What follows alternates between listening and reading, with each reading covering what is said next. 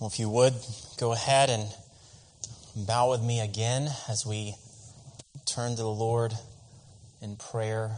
May the Lord prepare our hearts for His word this morning. Let's pray. Father, we come this Lord's Day, and we come and we echo the words we just sang that we need you every hour. And that is not just a phrase that we say, but it is true, and may it be true in our hearts. Maybe it, may it be true in our hearts right now, Lord, as we are gathering as much as we can right now with everything going on. May it be true in our hearts as we are preparing ourselves for hearing your word May we not come to your word as those who think that we may sing, I need thee every hour, but really, I'm just fine as I am. Lord, may you work in us.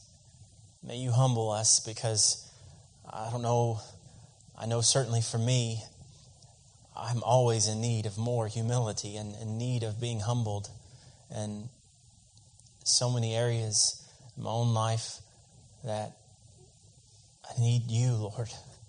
And we just, uh, which is every area, without division, without borders, uh, without um, walls up. And may each of us here and those tuning in online that right now they would come and, and come ready to hear all that your word says. And may your name be exalted. May Christ be lifted high this morning. May our hearts be evermore yours. May you conform Haven Baptist Church into the image of your Son.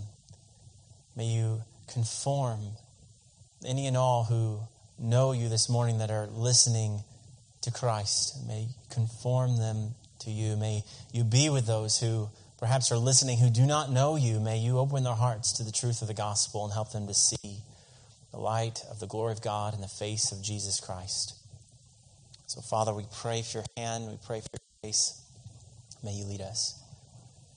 In Jesus' name, amen. This morning we are continuing in the Gospel of John, and we just finished John chapter 6, where, if you remember, we read about bread Jesus doing many things, the feeding of the 5,000, and how specifically Jesus is the bread of life. Now, today, then, we are continuing on past John chapter 6 and to the next chapter, and it's verses in John chapter 7, verses 1 through 13. Now, as you turn there, I don't know about you, and I don't I know we're not quite there yet, but I personally love holidays. You know, I, I love, you know, in, uh, Thanksgiving. I enjoy celebrating uh, the time of remembering what God has done and His goodness that He has shown me and, and really shown all of us and uh, His kindness that He has shown us and remembering these things and thanking Him for His goodness. Uh, I especially enjoy Christmas, you know, reflecting upon Christ and his birth and worshiping our Lord who has come for us. You know, and of course, I enjoy all the other things that come with that, you know, spending time with family, you know, uh, having fun together and uh, playing games together and, uh, you know, opening gifts and all these things and all that comes with those holidays. Well, in our text this morning, we come to a particularly special celebration, a holy day for the Jews called the Feast of Tabernacles or the Feast of Booths. And this special feast will provide the setting for what comes ahead and probably perhaps in ways that you didn't think were all the way there, but they'll stretch on all the way into chapter 10 this feast. Yet, as we soon will find out, celebration or not, this celebration or feast would not keep opposition against Jesus at bay, but it would become all the hotter, even to the point of boiling over. So let's read here then, beginning in verse 1, and I'll be reading until verse 13 here. So may God bless the reading of his certain and good word.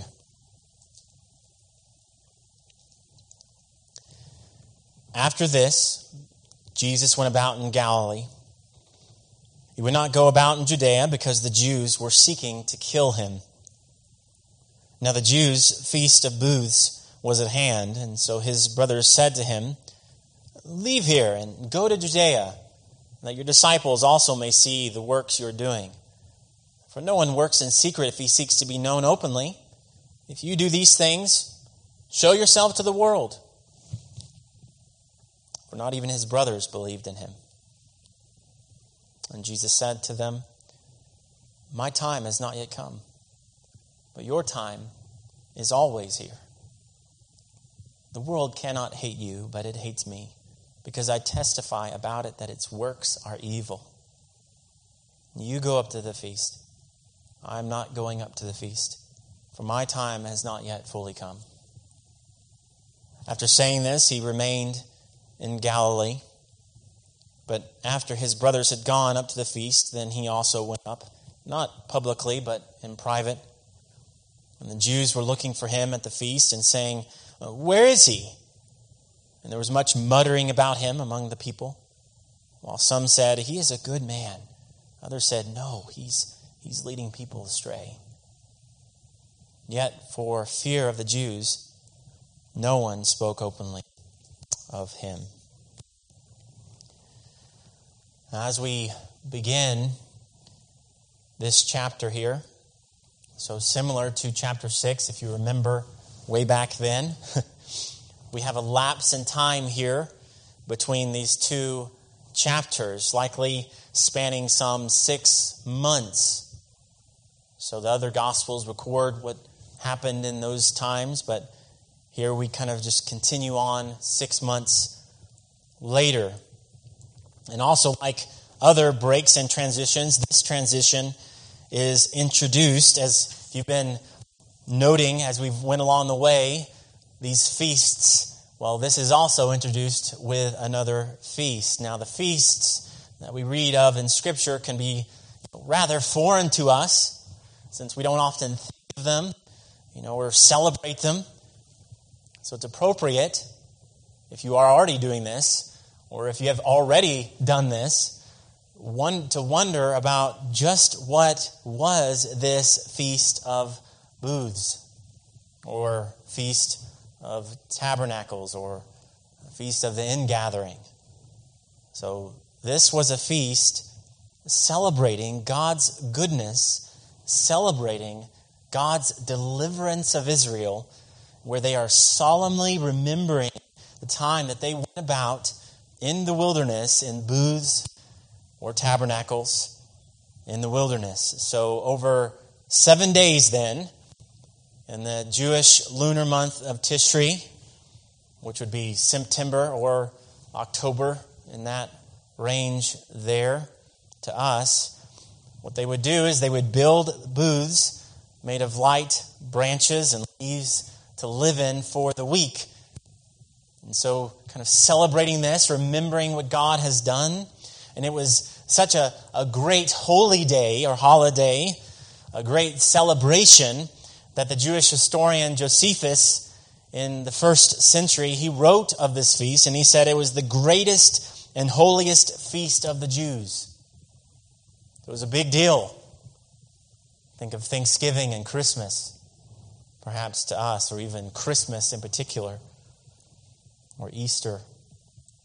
It is this feast that we have before us here, then, which sets off this conversation between Jesus and his brothers.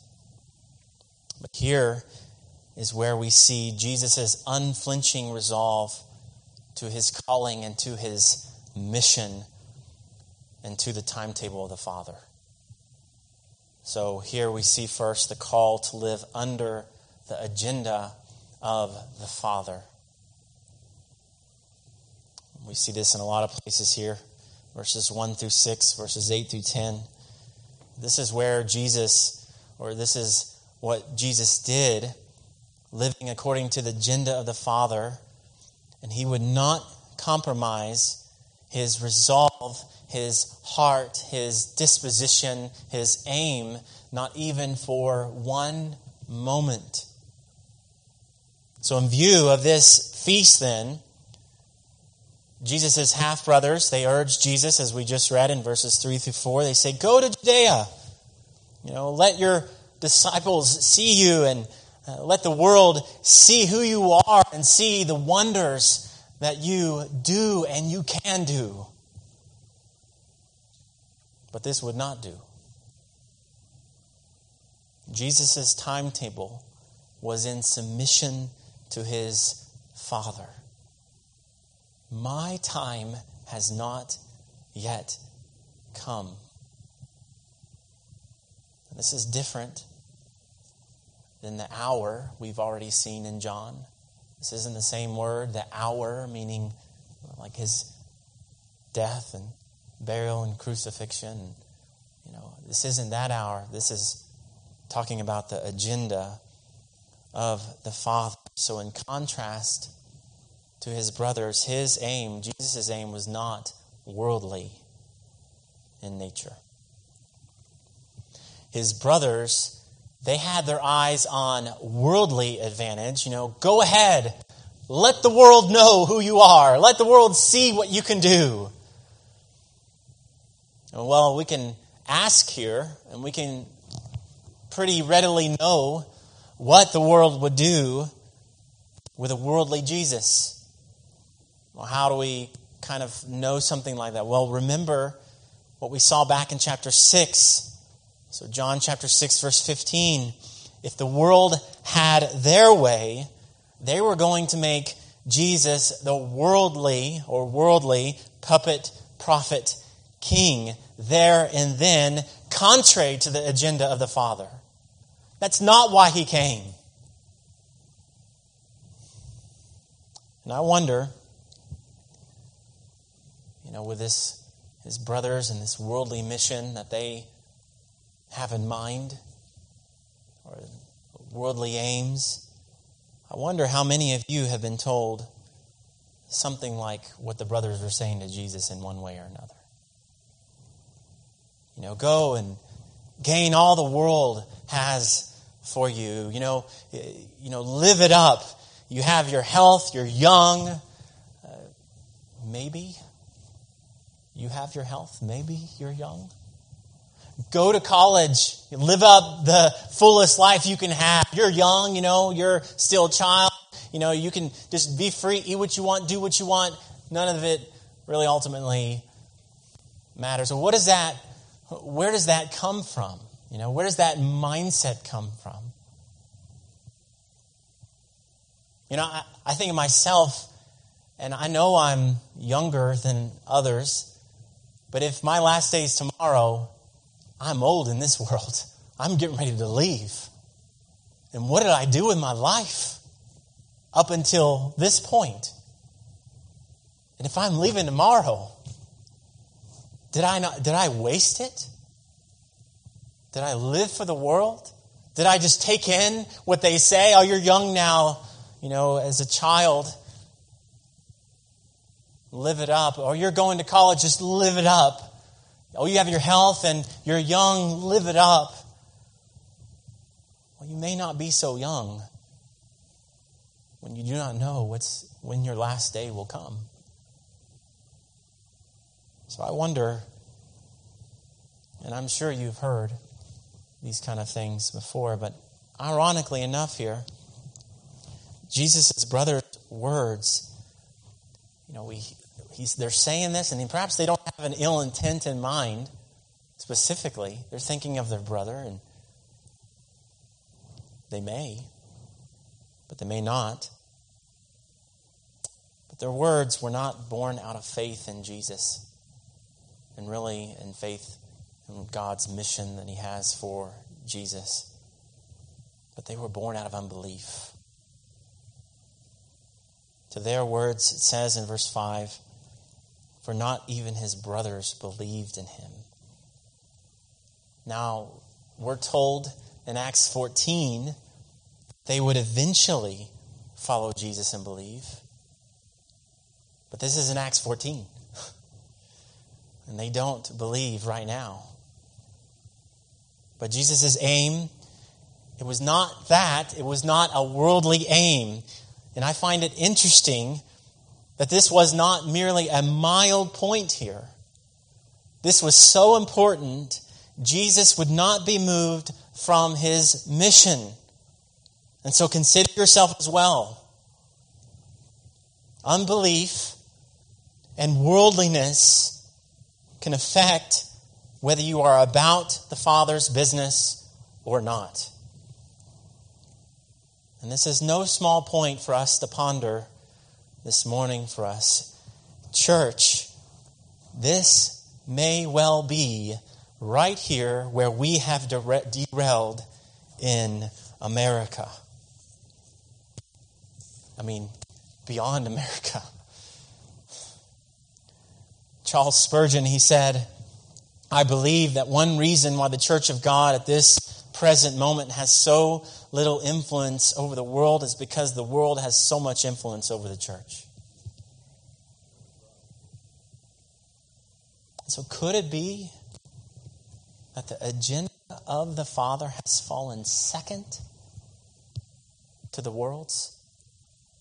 And I mean, I want us not to be like preacher hearing that, but I want us to like really hear and ask ourselves as the body of Christ at Haven, as individuals that day here, how did it get to where it is right now?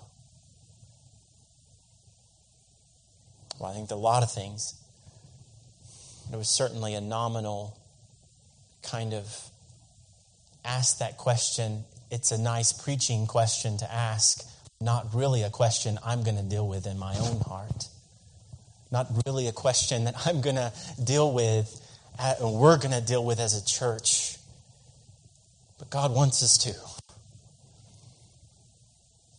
And we may, may well have been going on, you know, with everything on going on around us, you know, COVID and the presidential election and unrest, but lest we forget, we are not part of a kingdom that is shaken even for one second, by the transitory happenings of this world. So, whose agenda are we living under? And I think the, the frog in the watery pot analogy here, if you know what I'm talking about. I think you do. So, as the heat you know, slowly rises and is gradually turned up. The frog, you know, remains unmoved. Even once the heat becomes, you know, imminently dangerous, it's just sitting there. it will die in that pot, unmoved by the heat. So you wonder what the strategy of the spiritual forces of darkness has been over these past many years. And it has not been this massive thrust of worldliness that the spiritual forces of darkness are saying you need to give into. It has been a gradual worldliness, a gradual, slow turn away from the aims of God, from His Word, and from His commission. The pastor or the missionary or the evangelist that is their job to know the Bible, to know the names of God, to know the Great Commission, and to do it. Not for me, for my children and my neighbors, my coworkers, my family, and for others around me. So, God, He is calling us back to Him. He is calling us back to his word. He is calling us back to his great commission and to let Christ be truly our all in all in every area of life with no walls up. I think of cubicles, and I think that perhaps over the last years has been what Christianity has been. I have my Christianity cubicle here, and then I have my work cubicle here. I have my family cubicle here, and really none of them are going to overlap. And especially this Christian side of things, it's going to stay here in this cubicle, and I'm not going to let it into any of these other ones. Where do we get that from? Well, it's not from the Word. It's not from Jesus. Not from God. So, worldliness. And so, Jesus' aim was not worldly. And he, second subpoint, he was set to God's timetable. He was set to God's timetable. So, see that in verse 6 and 8 and 10 as well. So, while Jesus was set to the Father's clock and timetable, his brothers, they had worldly wrist watches. And so Jesus, he tells them, as they are telling him these things, My time has not yet come, but your time is always here. You fit right in. Side note, I mean, is that true of you? You just fit right in? No distinction? Your time is always here. And then again in verse 8, he tells them, You go up to the feast. I'm not going to this feast, for my time has not yet fully come. And he's not talking about like he's going to the cross. He's talking about the agenda of the Father, the timetable of the Father. Because he, uh, we see it here, he didn't mean that he would never go. We know he does. We see it right there in verse 10. But it wasn't the Father's time for him to go. Even to these hours and minutes, you go ahead. We're not told why he needed to wait, but he did. And he remained in Galilee, Galilee until the Father said, All right, it's time. Go. So Jesus would not waste one moment so he waited. We so often think that waiting is counterproductive. Wow, you know, I get that. I've been there. I've had to wait for a lot of things. And that's hard. But sometimes the waiting is actually not the wasting of time. God is right there having you wait working in you, molding you, changing you, teaching you, developing character in you, conforming you to Christ. So Jesus, he didn't go so he wouldn't waste his time. And so he was so aligned with the will of the Father that the Father's word was his directive. Jesus lived at the bidding of the Father, and this, this, that was and is the unwasted life. It isn't worldly acclaim. You're going to be pressured that way. It's not becoming a worldly king like Jesus was being pressured to do. It's not gaining greatness in the eyes of the world that equaled a life unwasted, but it was his life wholly lived unto God. I remember, you know, years ago, reading a story of John Piper told of his father, and he told how his father, who was an evangelist, had seen a man come to faith in Christ in his old age. And after many years of prayer, you know, the church praying for him and longing that he would see the good news and trust in Christ and put his faith in, in Christ, um, They had prayed and prayed, and yet this man was still hard. He was still resistant and still obstinate to the gospel. And so Piper, he tells the story, but this time, for some reason, this man showed up when my father was preaching. And at the end of the service, during a hymn, to everyone's amazement, he came and he, he took my father's hand and they sat down together on the front pew of the church as the people dismissed. And God opened his heart to the gospel of Christ, and he was saved from his sins and given eternal life.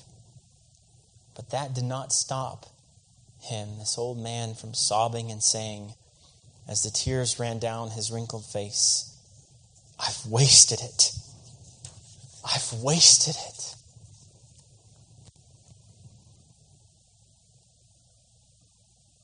Well, Christ would not waste it. And I wonder have you considered your own life? Are you wasting it away on the agenda of the world rather than the agenda of the Father? What direction are you aiming your life?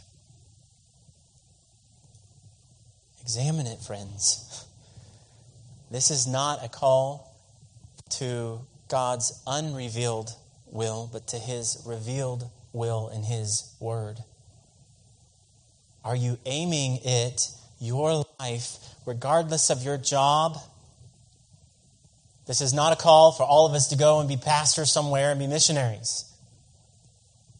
Evangelists, this is a call for where you are. Are you aiming it where you are presently, your job, your upbringing, your plans, and your goals? Are you aiming it at Christ, at God's word and the will of the Father, or is it something else?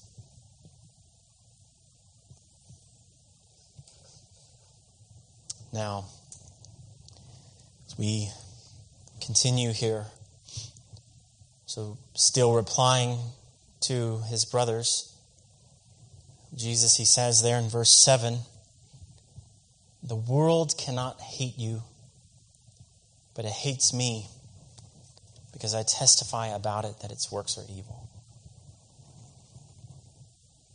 Now, Jesus is not going too far here. If you just think about this for a little bit, you might think that. Hate is not too strong of a word for the world. They do hate Jesus, and they hate him. the world does. They do. And even beyond them, the world as a whole, including you and me, prior to faith in Christ, we had a deep opposition towards God, towards Jesus. And we hated him because he exposes us.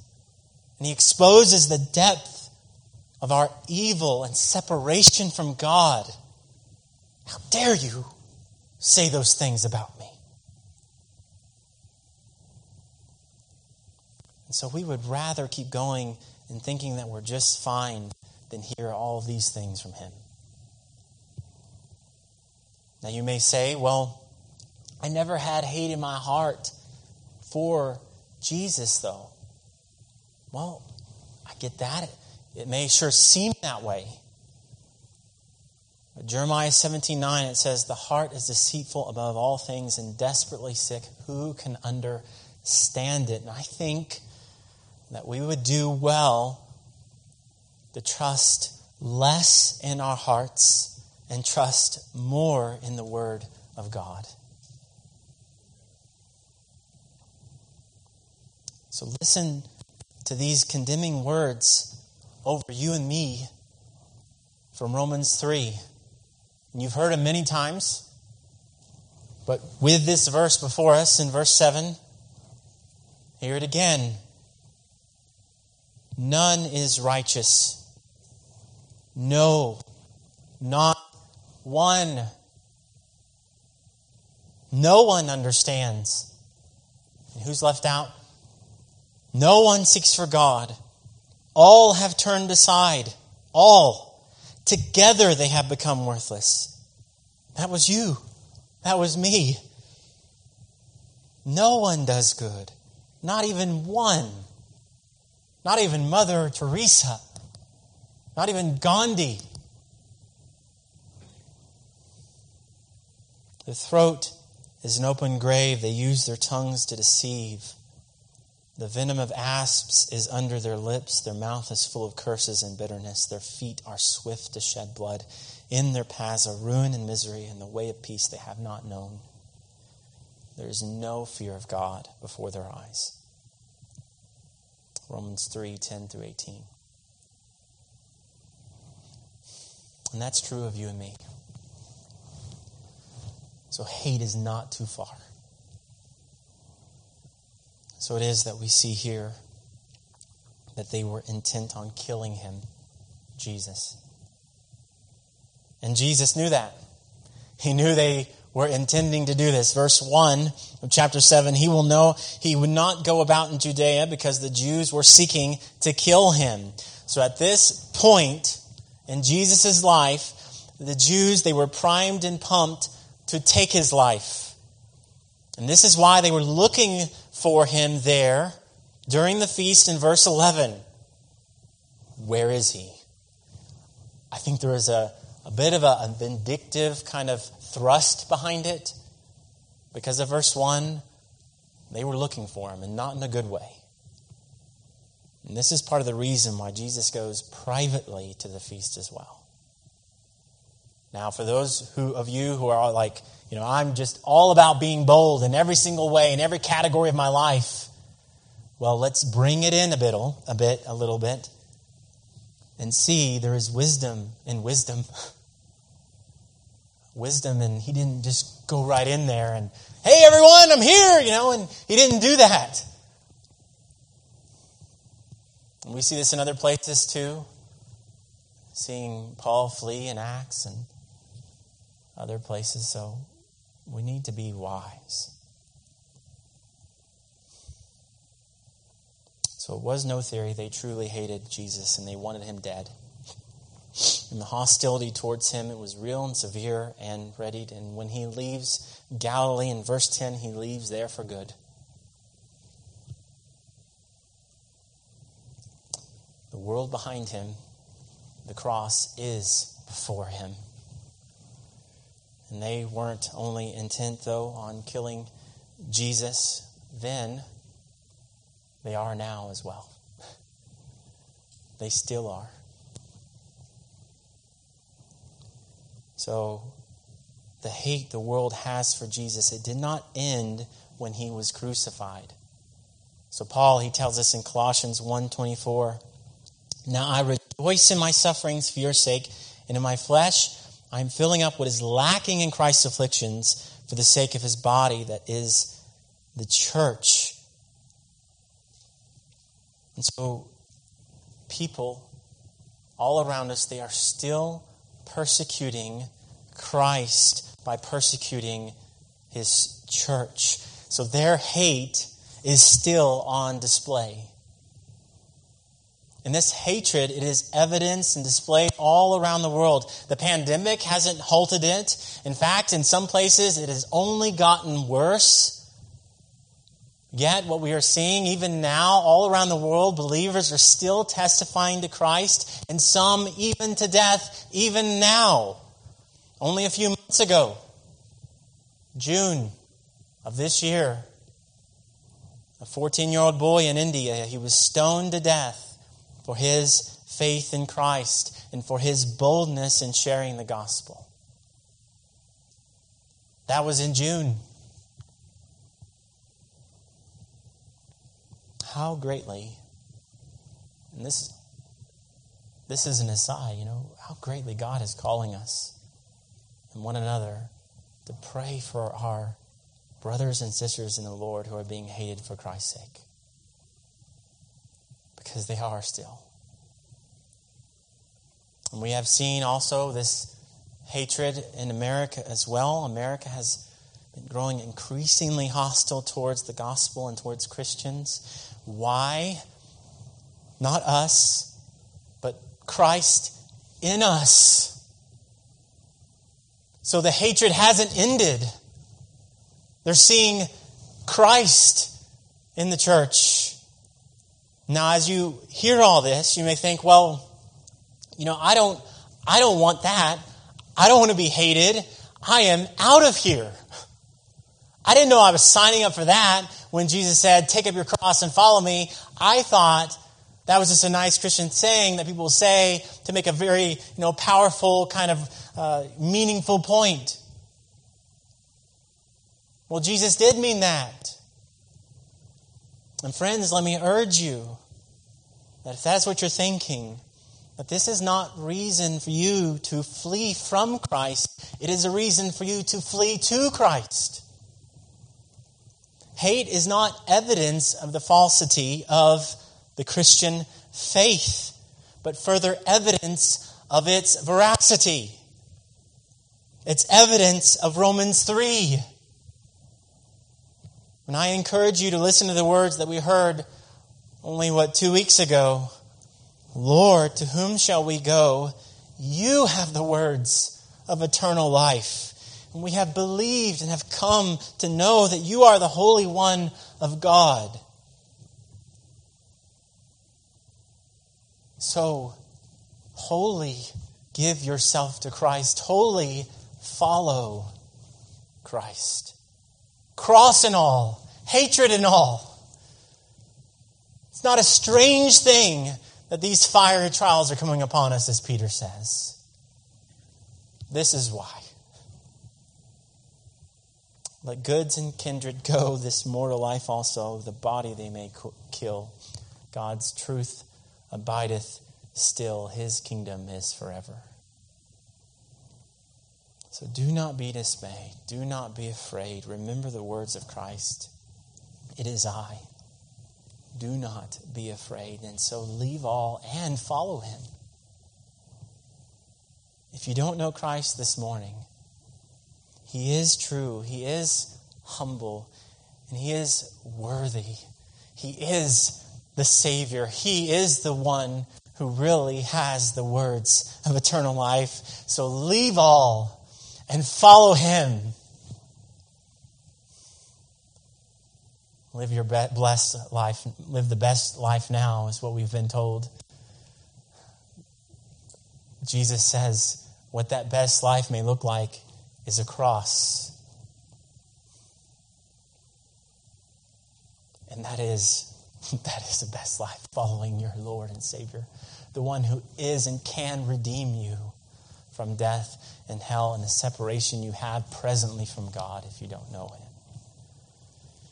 So may you go to Him who came for us and who's calling you from hate towards Him and to a kingdom that will never falter, it will never perish, it will never fade, regardless of the transitory passing ways of this world. He saves, and when He saves, He saves to the uttermost. So, under God's agenda, then, sometime after Jesus' brothers went up to this feast, amidst the hate, Jesus went up to the feast as well. The time had come. And there the people wondered about him. You know, where is he? Saying all variety of things about him. And here's where we see our last point this morning. We see the people feared the wrong people. The people feared the wrong people. They were in the midst of this feast and they were muttering, whispering about Jesus. Now, you know, some Bible translations, perhaps yours, identify this word as grumbling here. But I think it's more likely that this word is connecting itself with verse 13 and the people's fear of the Jews so that it's less about their grumbling and more that they are whispering out of fear of the Jews.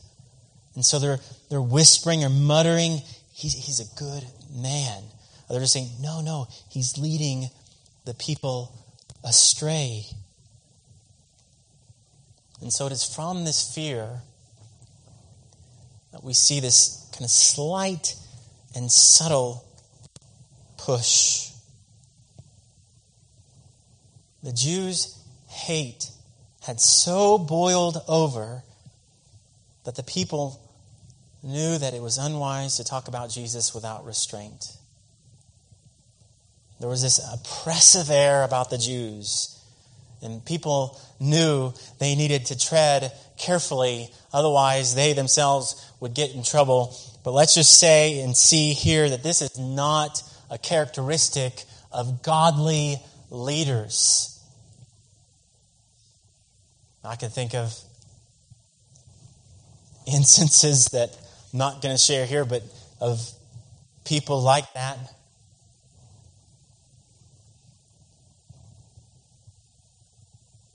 We see here a picture of legalism, a picture of a gospelless religion, people intent upon maintaining their power and position rather than any real concern for the truth of God. So the people shrunk back at their hatred of Jesus. And you may be tempted to do the same. It's different talking about hatred of the world and experiencing hatred of the world. There's been a steady, slight, and subtle push that is now becoming not so slight and not so subtle in our days. Amidst such a culture, our culture that has over the years began turning the pressure up on Christ Church it has now moved from the slight and subtle to more and more blatant. So you see the relevancy of it.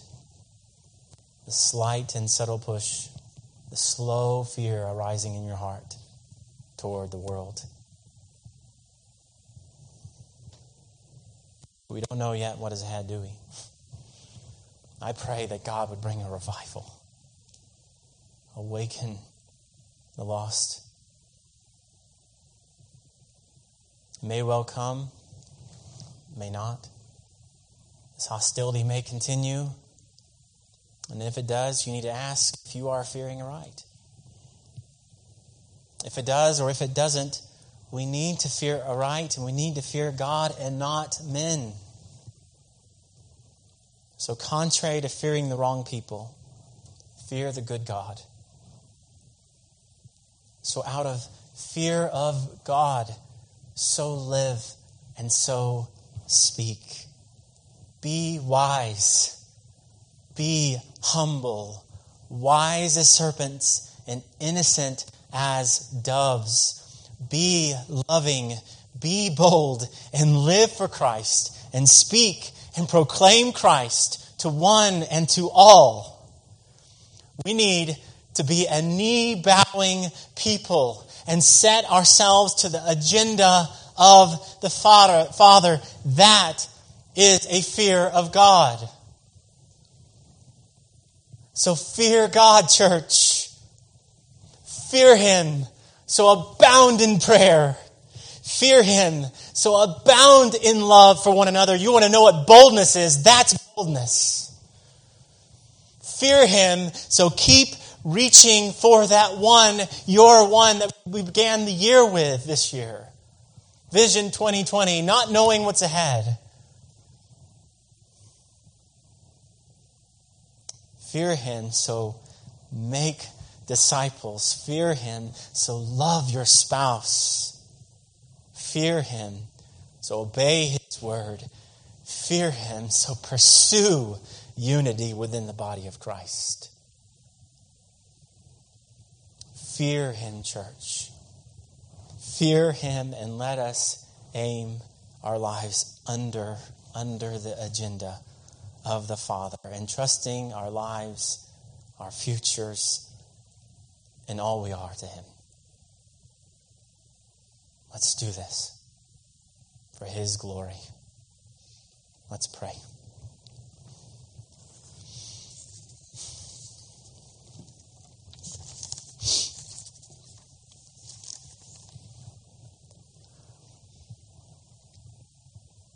Father, we come to you, Lord, and we thank you for chapter 7, verse 1 through 13. Just know as I've been walking through this gospel personally, just seeing your mercy and seeing who you are and seeing who Jesus is, just incredible. Thank you, Lord, for your mercy and giving us your word that this morning you're able to preach freely. May you help us, Lord, as we are able to hear your word this morning where others have to scramble for it, others have to try to at least have one page of the Bible, and hopefully they can read that again and again, and someone won't take that away from them. Even just one page. We have the whole thing, and so help us, Lord, not to take these things for granted. Help us, Lord, to consider the things that we've seen this morning in your word. Help us to ask these things of ourselves. Help us to repent of a nominal Christianity and to repent of it again and again. And as it rises its ugly head, we would crush it again and again by the power the gospel, by the Spirit of God. So help us, Lord. We pray, Father, if there are those listening or here who don't know you, who have hated you, May you help them even now to see their depth of need for Christ and the gospel and see their need for salvation, the need to be made right with you, that this weight that they've been carrying around, these burdens, this darkness, this dirtiness, there's a reason for that. It's a debt of sin that they can never get rid of outside of the work of Christ and trusting Christ and Christ alone, who came to bear the weight of their sin upon himself, that all their sin and debts would be forgiven forever, and they would be made right with you. So, Father, we pray even now you may help them to understand and see these things and see the light of the glory of God in the face of Jesus Christ. Not hatred, but love. So, Lord, lead them to you. May they turn to you and respond. May you give us grace as we respond. Uh, this next song, may you help us to respond. And beyond these moments, may you help us. So we look to you and we love you. And we pray also in Jesus' name. Amen.